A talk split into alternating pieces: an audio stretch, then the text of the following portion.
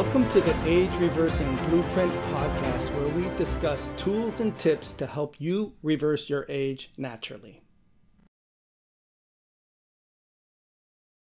We really truly believe that DNA methylation and epigenetics is a biomarker of the future. It's going to overtake conventional blood testing, hormone panel testing, probably within the next decade. Probably about 60 to 70% of what healthcare providers are doing in house right now. It is it is truly a a uh, I would say we're truly undergoing an epigenetic revolution in terms of it just being uh, such a great biomarker, and that's what I, I would think you know really makes me excited.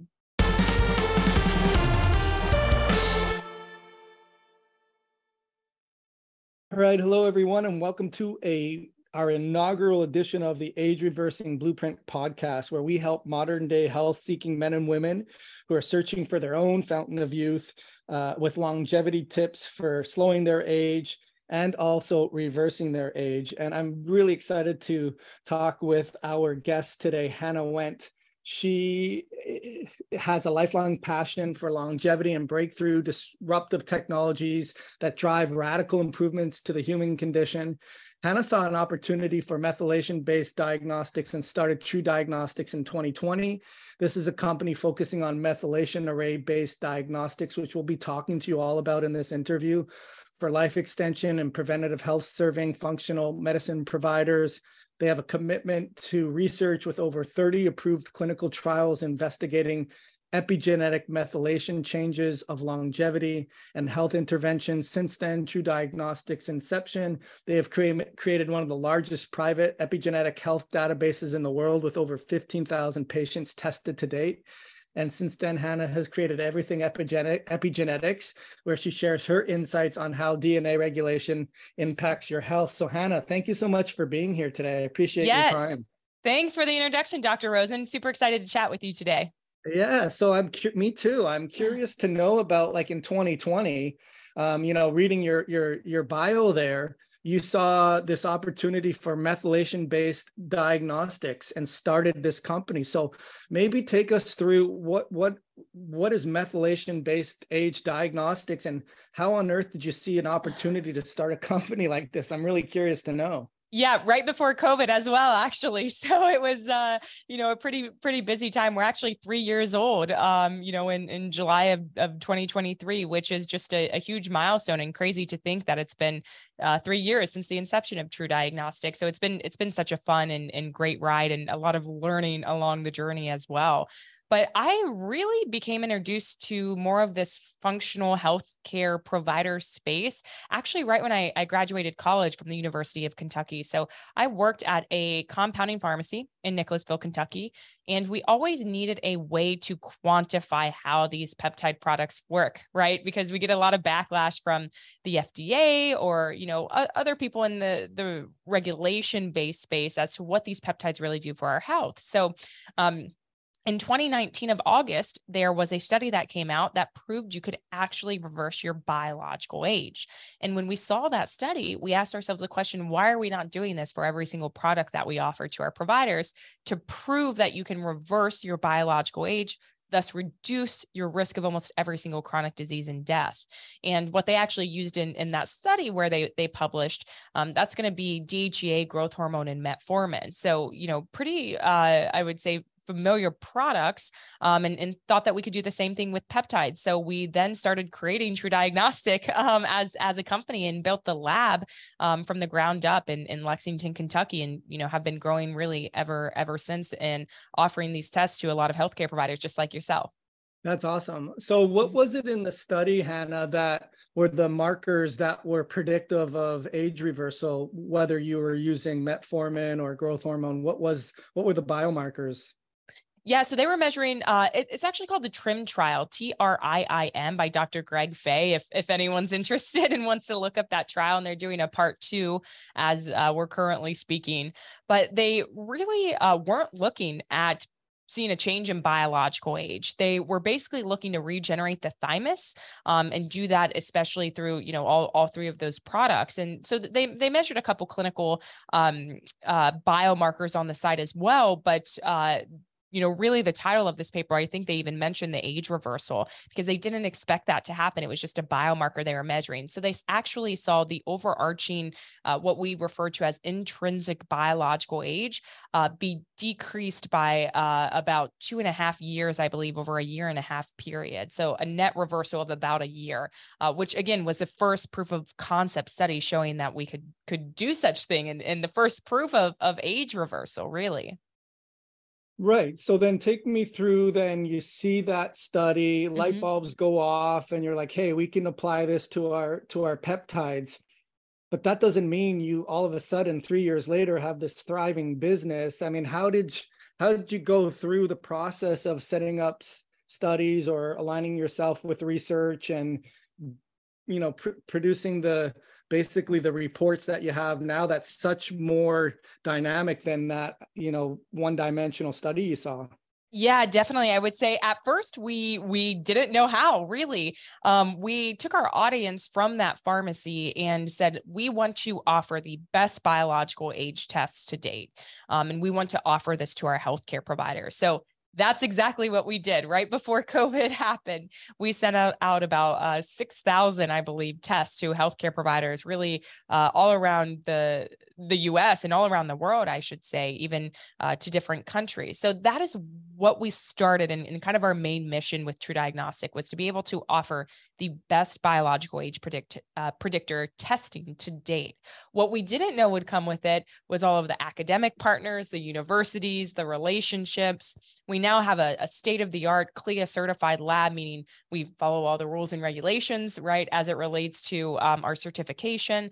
So we also do in house uh, genomic processing, we do proteomic uh, processing, and some other things as well. So those I would say were part of the businesses that we definitely didn't think would take off, but it did, and we're very lucky to be able to do that. And we continue to grow our our reports um, as we find out new insights. So it really is um, a a data play as we're able to get more more data from our healthcare providers and we're able to get other covariate information and we're able to keep up with all of the research that's being published we're, we're able to uh, create different predictors from that epigenetic methylation data. Right i mean it's super cool to hear the genesis of it and and all these unexpected tag-alongs that came with it. And i know we talked a little bit about brian johnson before we got on the call and what i think so fascinating is the concept of what you're saying is with uh, AI and the rate at which intellect and and studies and research happen in real time. And then you just add on to the profile of what works and then you have a database of doctors that are sharing their data. And it's just amazing to see. So i guess i'm curious before we get into some of the basic questions yeah. well let's get into the basic questions and what what is biological age? And as an adjunct to that question um, what were the original markers that you were testing that proved biological age or or showed that re- reversal was possible? Yeah, definitely. So so biological age is essentially just a number, right? Um, compared to our chronological age. So chronological age is of course going to be how old we are chronologically, how many candles we blow off from our, our birthday cake every single year, how long we've been on this earth. But biological age is going to be what's happening on the cellular level. How old is your actual body? How old are those cells, those those tissue types, those organs? And way back in the day, uh, this is this is always kind of funny to say. They used to measure your biological age by measuring how many cigarettes you smoked, which is a very very crude measurement, right? Um, so as time goes on, they found more technologies and ways to actually measure the biological aging process.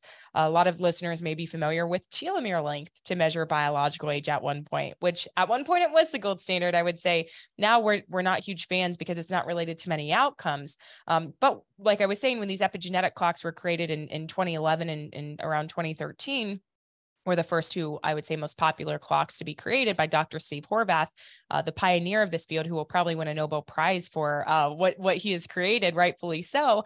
Um, that really turned heads um, in, in this entire kind of aging space. So the epigenetic methylation was proven to be the best predictor of health outcomes. And that's really, really important because if these predictors aren't proven to be related to health outcomes, then clinically, and you can relate to this, I'm sure, as a healthcare provider, they don't mean much. So we need to be able to know if you know you have an increase in biological age, how that's related to diabetes, how it's related to you know heart disease, how it's related to your metabolomic function and different processes in the body.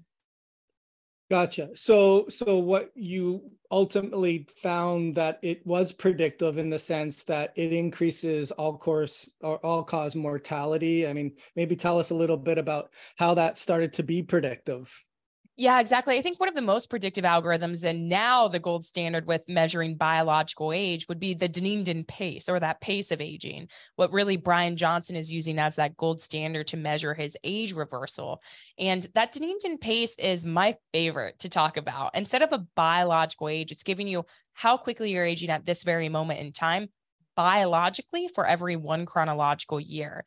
And that algorithm, furthermore, is going to even be the most precise out of all of them available. It's so precise, you can measure changes in, in two to three months. So you can, can repeat this test and see really what works for your underlying unique biology.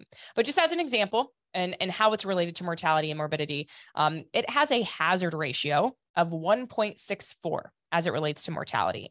So, first off, what's a hazard ratio? Well, a hazard ratio is basically how can a variable predict an outcome? So, in this case, we're saying how can the Dunedin pace algorithm, a predictor of your pace of aging, predict your mortality.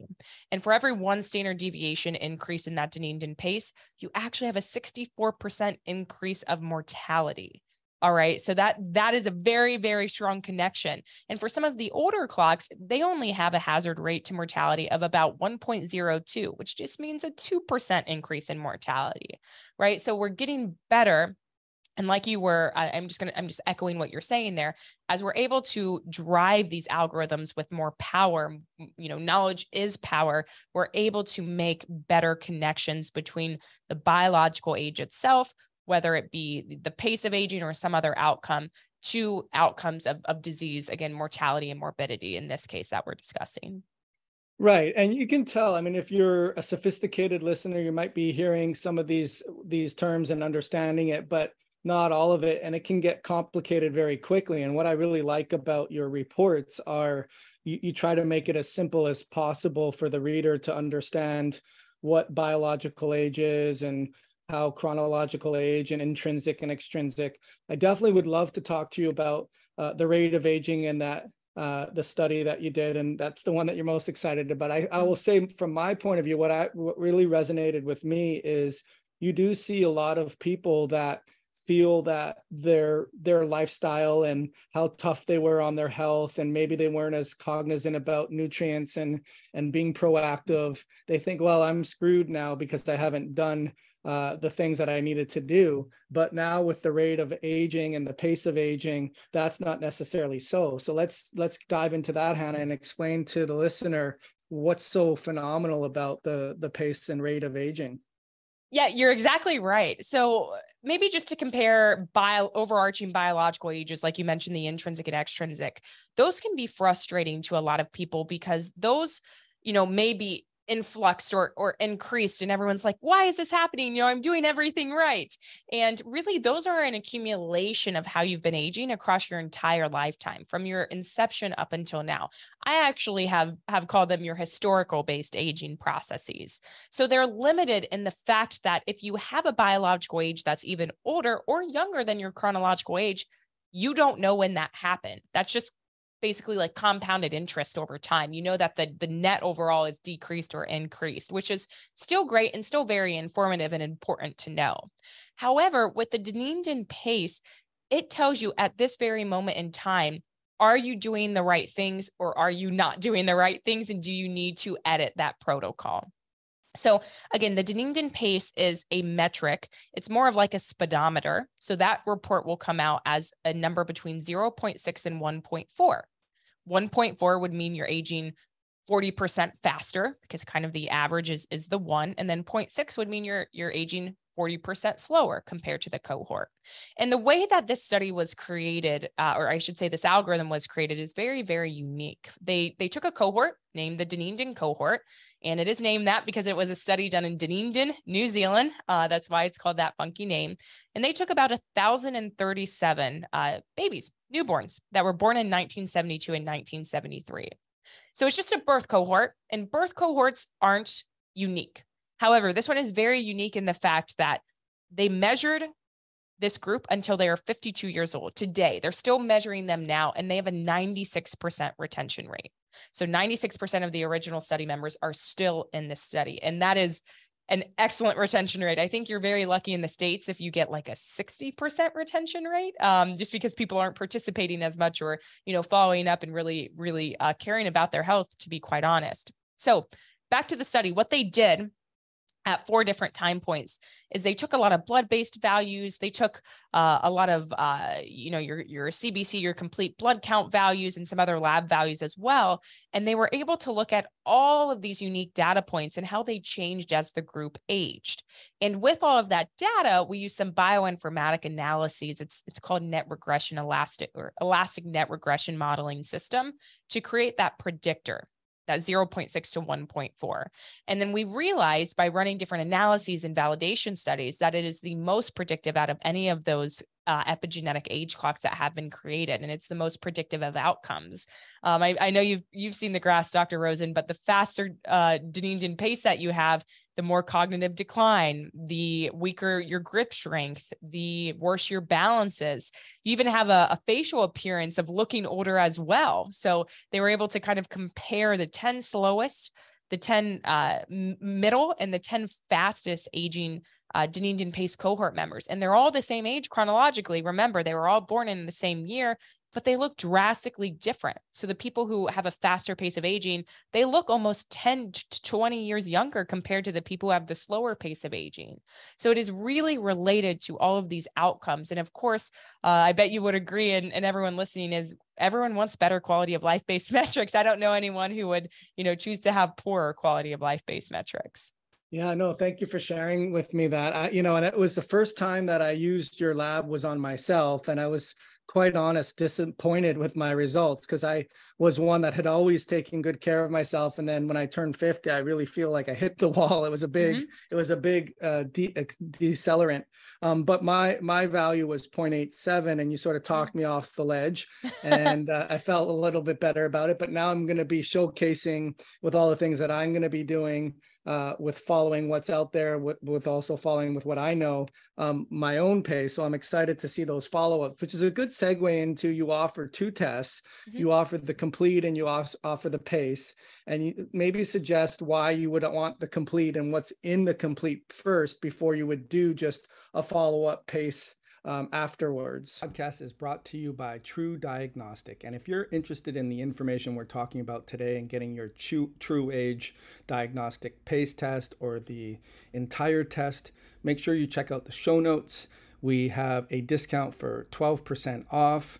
That would be a special coupon of DR J O E L 12. So Dr. Joel 12. Be sure to check that out, get your own test. And now back to the interview.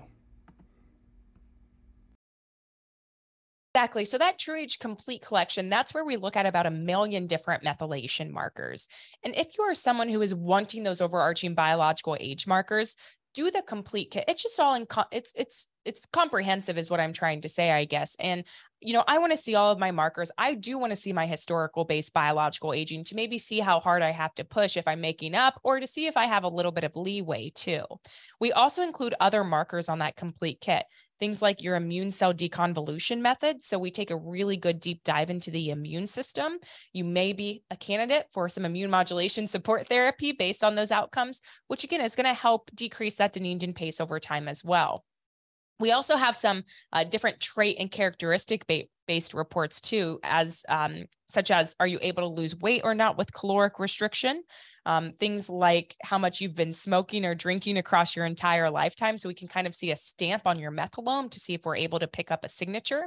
And I think those reports really reinforce better habits, better lifestyle habits. So I think it's all about the data. I I I love data. I want to know everything about myself and I know not everyone is is that same exact way.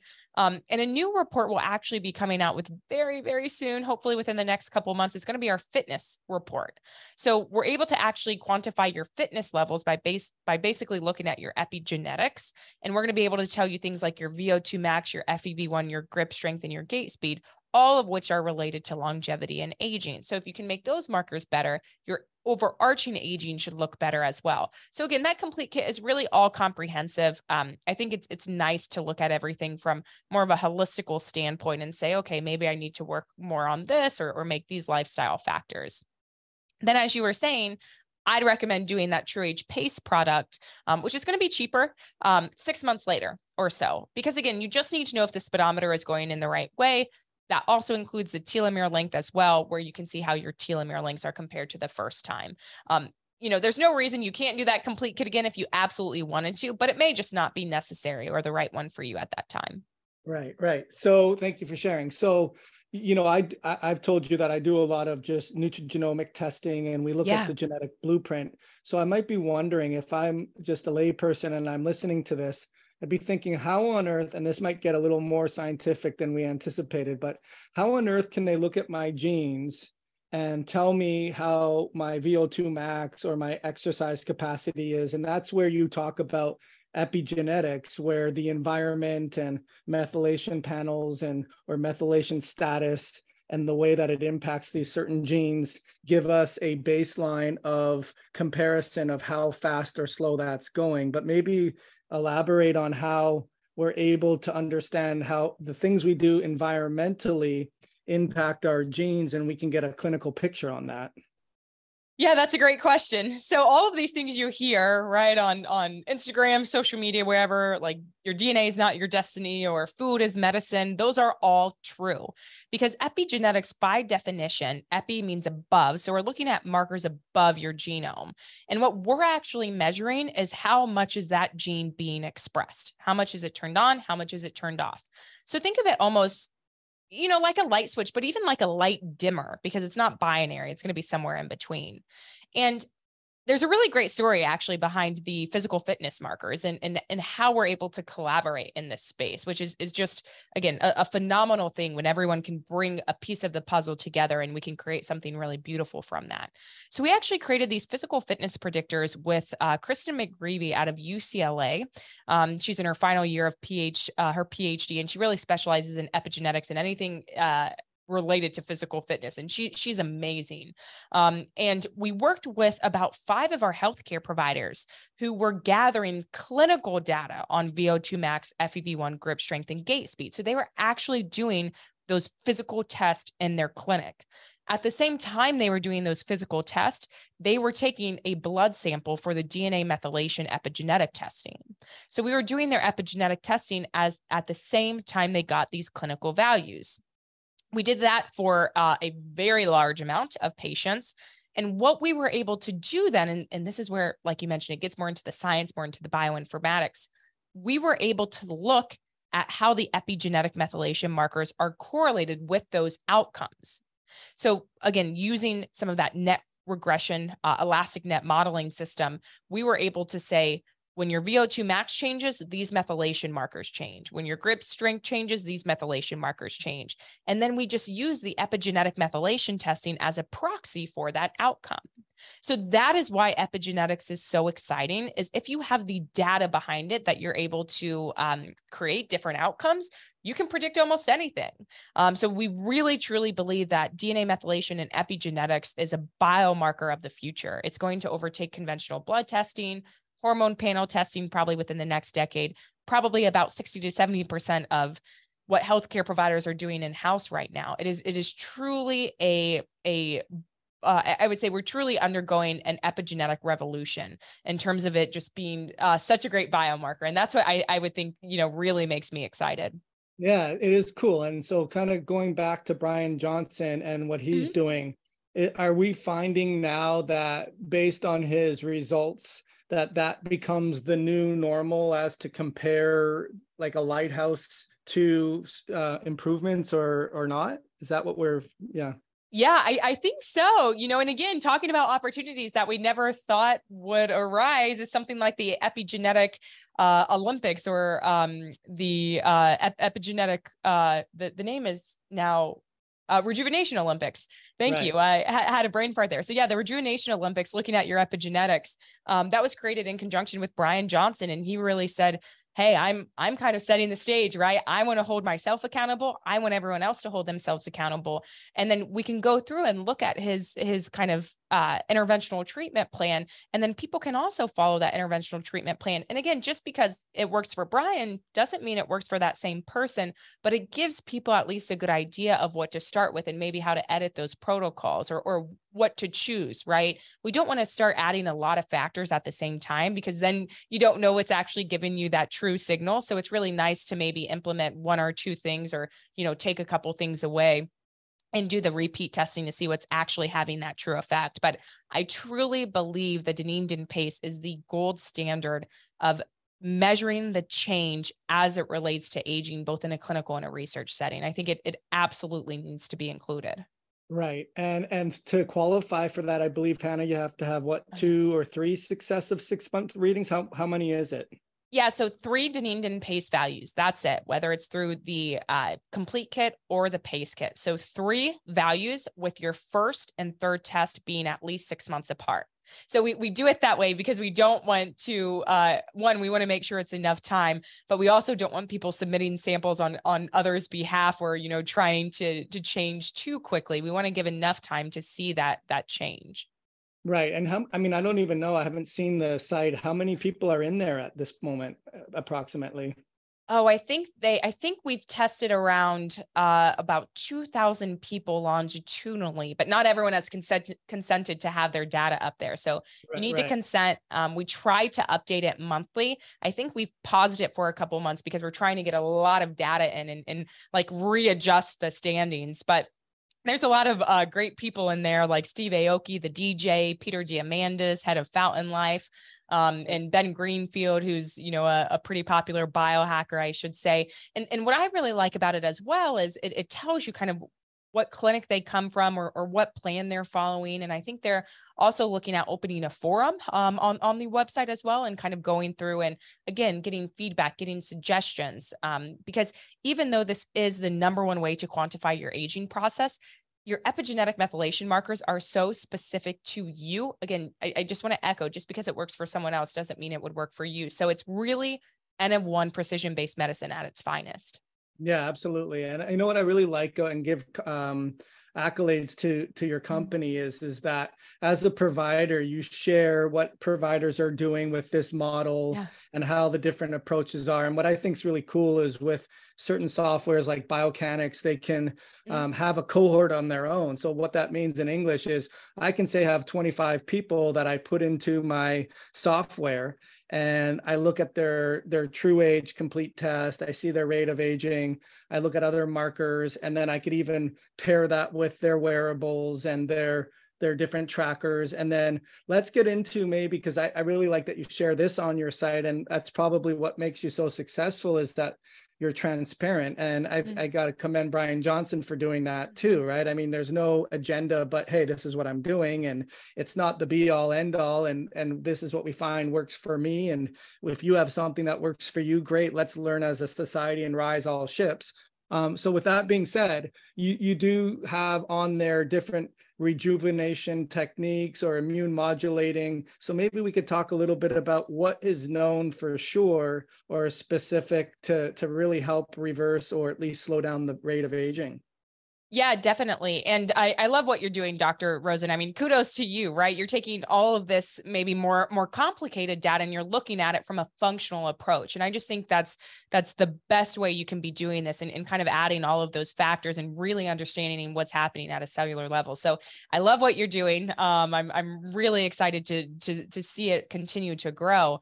Um, but I think from you know an interventional standpoint, you can't dismiss the lifestyle factor. So we can we can start there and, in kind of the most basic sense. But I would say, um, in in terms of what we see actually slowing down that Dunedin pace, the number one recommended intervention is going to be caloric restriction. Just period, plain caloric restriction. And that's going to be cited from that CALERIE randomized control trial, which is a 10% overall caloric restriction in healthy non obese adults. So they're taking healthy people, they're restricting their calories by 10%. You're measuring the Dunedin pace at, at, baseline at 12 months and at 24 months. And we see the Dunedin pace is the only clock able to track that change. And that's extremely important. Again, pushing the fact that the Dunedin pace is the best for tracking those interventional changes because we know caloric restriction works. It works in animal models to improve lifespan and actually health span as well. They've done some pretty cool cool studies with that to improve quality of life of different animal models. So caloric restriction I would say would be my number one recommendation and what I would consider to be the most validated within the literature as well. Yeah, and I think he's even doing 25% you know he's taking it up to another level there. And, and not everyone is definitely going to want to do that. And and as he says he's got to get every nutrient out of the amount that he's getting to make mm-hmm. sure that he's getting the nutrients he needs. Um, but i would agree with you on the lifestyle. I think that uh, you know eliminating in his words the self-destructive behaviors mm-hmm. and firing the the nine o'clock joel that has to have that you know the popcorn and all the other stuff at night you know and making the wrong decisions so i think that goes a long way for sure.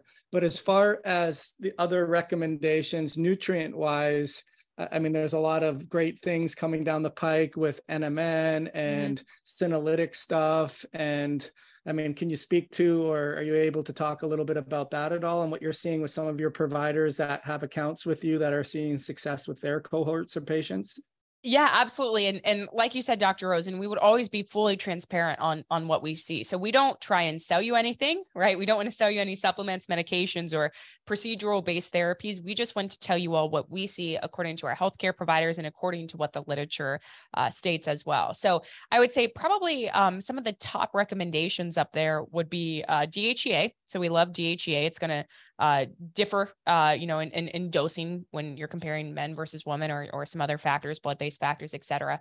Um, but we like DHEA for mitigating the uh, glucocorticoid uh, levels or, or those cortisol levels. So reducing stress. Um, we know stress really accelerates the biological aging process and there's a lot of psychosocial factors that go into that as well so we really like DHEA for um, for helping out in that area um, I would say one of the most studied supplements, which probably doesn't come as a surprise either, is going to be vitamin D. About 4,000, 6,000 IU vitamin D per day um, is what's been noted in, in the literature. And, and, you know, I think a lot of people are now uh, taking a lot of vitamin D. It's, again, pretty uh, a buzzword in, in social media and really finding the importance there. Um, we also like rapamycin. Uh, so rapamycin is an, an mTOR inhibitor, um, basically inhibiting growth. So as we inhibit growth, we realize that that may be better to uh, that may show a lot of better uh, age outcomes as well. Um, again, the rapamycin does not have an, appro- an approved interventional clinical trial, but we see that subjectively from a lot of our healthcare providers who are taking that. Um, I will say I have a, a Bernese mountain dog. Her name's Evie. She's, you know, big dog, short lifespan. Uh, she's been taking it ever since she's been a puppy. It's has been studied um, pretty thoroughly, I would say, in dogs where it increases their lifespan by about 30%. So I'll have to report back on, on that one once Evie gets uh, a little bit older as well. So DHEA, vitamin D, um, rapamycin. Uh, we are big fans of NMN and, and NR as well, supplementation. Um, I would say we haven't done enough of a thorough analysis on NAD uh, uh, IV therapy, at least, but um, definitely NMN and um, NR supplementation. I'm not sure which one beats uh, uh, what. I believe NMN is a little cheaper, I think. So um, I don't quote me on that. I'm not not completely sure, but I think you know if if again um, you're looking at your budget and and want to watch out for that, that you know NMN or NR is kind of a, a tiebreaker at the moment. Yeah, no, it's pretty cool. I mean, we do a lot of nutrigenomics on those pathways, and you could see where someone may have a weakness in being able to produce NMN from NR and mm-hmm. or NAD from NR, and mm-hmm. you suggest NMN or vice versa. Um, but really, the what we see, Hannah, is when we have stress, and it's not just emotional or, or psychological; it's environmental, it's oxidative. Uh, mm-hmm. what that does is it uses up your NADPH, which is made from NAD.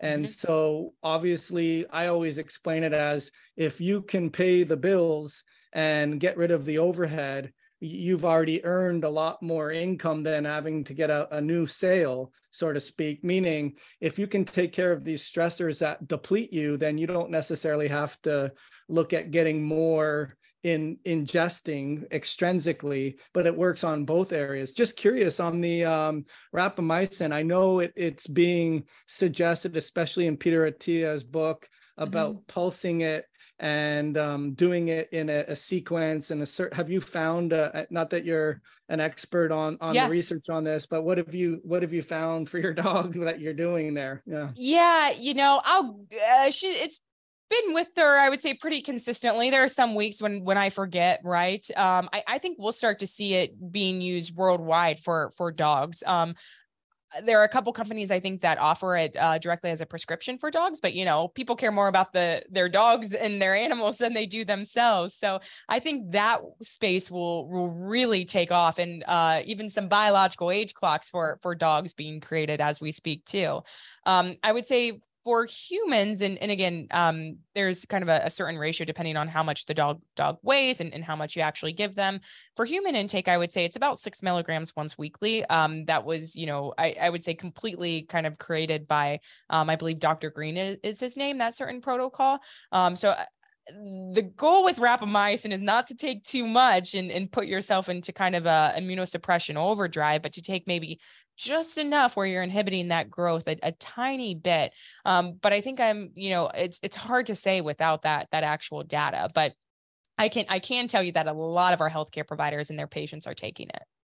Yeah, I mean that gives credence to why caloric restriction is so important to be able to turn that mTOR off and happen to AMPK. As another strategy, Hannah, I have my mm-hmm. patients go less than 15 grams of protein if they want to do the same thing and they can't quite make it into the 25 or 10% off. Um, and see if they can just have a protein sabbatical for a couple days to slow that down, which is pretty interesting as well. Um, yeah. Are you not recommending metformin? I know metformin sort of has um, been shown to to be helpful in this area as well. Yeah, I, think we like metformin too. I think rapamycin a little bit uh, more than than metformin itself. Um, if you remember that study I mentioned right when we started talking at the beginning, they use the metformin and then they use the DHEA as well. And we believe we probably saw most of that reversal that they they reported out on due to the DHEA and its its um, uh, pathway for mitigating those uh, glucocorticoid uh, receptor elements. But we think metformin might be pretty neutral as it relates to aging. I think we need a little bit more data to really make a stronger statement there. Um, but we still we still are big fans from uh, of of metformin. I would say people like the extended release over the you know non-extended release for uh, some GI side effects as well. Um, but probably leaning, I would say, a little bit more uh, toward rapamycin at the moment. Gotcha. You know, one of the things as I dissect down, like, you know, over the hundred supplements that Bryan Johnson takes, there's yeah. different clusters of categories that I've been seeing trends with. And you see like the broccoli sprouts and you see the taurine and the glucosamine and the garlic. And where they have a lot of relationships, Hannah, is in that transsulfuration pathway, which mm-hmm. helps to make our antioxidant recycling elements and really helps to deal with stress and helps to recycle your um, your your glutathione and to be able to really keep your body um, obviously out of out of that inflammatory response. So I think that's yeah. a big part of of what's working for him. Um, as far as what I always like to ask my guests um, when we're when we're getting to a wrap here is now that this is a new podcast i'm going to come up with a question that's going to be consistent is what would you wish you would have known back then that you know now that would have helped with your sort of your intrinsic extrinsic age? Um, notwithstanding the things we've already talked about maybe what you had a specific challenge with yourself that you wish you would have known that could have maybe helped you further down the road yeah, I I think um oh that's a uh, you know there's there's a lot of things I I would I think want to know a little bit earlier, but if I had to pick one, and then I'll, I can add something secondary here because we've already touched on it a little bit, but just stress regulation through lifestyle factors. I am just a naturally stressed out person. Um, and I think that's, you know, the culture a lot of us deal with, right? We work uh, really in, intense jobs, you know, we're, we're always moving, we're always going around the clock. So making time for yourself and and really, you know, I, I love doing hot yoga. I need to make more time to do hot yoga and help regulate those those stress levels. Um, but I think something to add on there as well is our thoughts our thoughts even are responsible for how our genes are being expressed right so all of that negative um, you know, talking that that internal monologue that we have. I, I, actually don't think some people have it. I definitely have an internal monologue, right? Um, it, can it can form how your genes are being expressed. So just being kinder to yourself as well, right? Um, any internal or external stimuli that are you're getting are going to affect your genes for the better or for the worse. So being able to, I think, control for what you can control for um, in, in terms of your lifestyle factors is uh, yeah i think definitely something i would want to learn learn earlier right um, like maybe that dessert isn't worth it or maybe you know that snack isn't worth it as well so um, I, I think just knowing what you're willing to give up making it your lifestyle making it your habitual routine is is something i, I would want to know a little bit earlier um, just because it has a massive effect yeah, no, it's a great answer in, in the sense that I, I, echo that as well is that you pay the physiological consequence with your thoughts, right? And it, it's like a domino effect. When you push that first domino down, then you're going to have the impact of the dominoes down the line. And I always use the analogies of of different ways to explain things. My brain thinks of it as it's kind of like debt in the sense that if you're only making interest payments, you never pay down the debt. But if you can kind of cut into the principal, um, you're eventually going to get that momentum and make a difference. And same thing with our thoughts. I think you're either, it's an all or none. You're either having good thoughts that are helping your physiology favorably or you're not. And you want to make sure you're on the other side of it. So, yeah. Yeah. Um, yeah. Go ahead. No I, I, I was just to kind of uh, lead off of that too it's just consistency right? Um, being in that routine and, and showing up for yourself and and keeping the promises that you're making uh, to yourself or maybe not making the promises if you don't think you can live up to those promises and just kind of accepting that and understanding that is uh, something i think i'm, I'm still learning to do yeah it's a life it's a verb that's for sure so we talked before and and you mentioned that um that if our listeners listen to this we can create a link mm-hmm. um, for them to get a discount. And um, I'll have that in my show notes and in the description wherever they're watching this.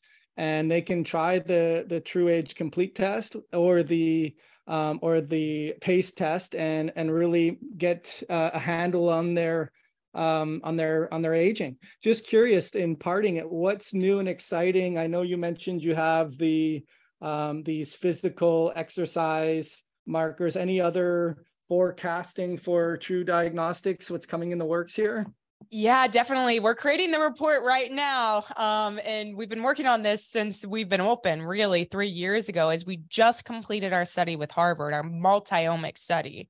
So we took about uh, 5000 biobank samples from uh, harvard's biobank and look at uh, epigenetics, uh, full genome sequencing, untargeted uh, proteomic analysis, metabolomics, a little bit of transcriptomics, and pheno- phenomics, so their phenotypic outcomes as well.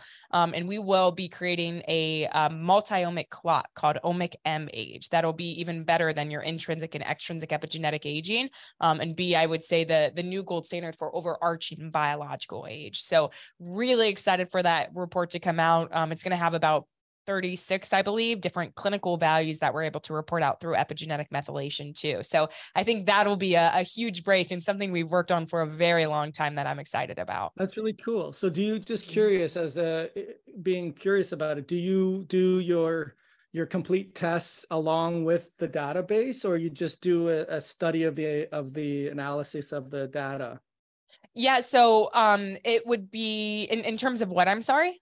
So when you're doing this, when you're producing this entire algorithm, yeah. it's based on not only the database that that Harvard has, but you've oh. also put them through your kit and you've looked at these markers or is that right? Correct. Yeah, yeah, yeah. yeah. We did the epigenetic testing um, for those those samples that were banked in the biobank. So yeah, we were taking their epigenetics alongside of that to create these new predictors. So yeah, you're absolutely right. Oh, interesting. So but you you had to get their blood or you had that the samples were in the in the biobanks for their blood?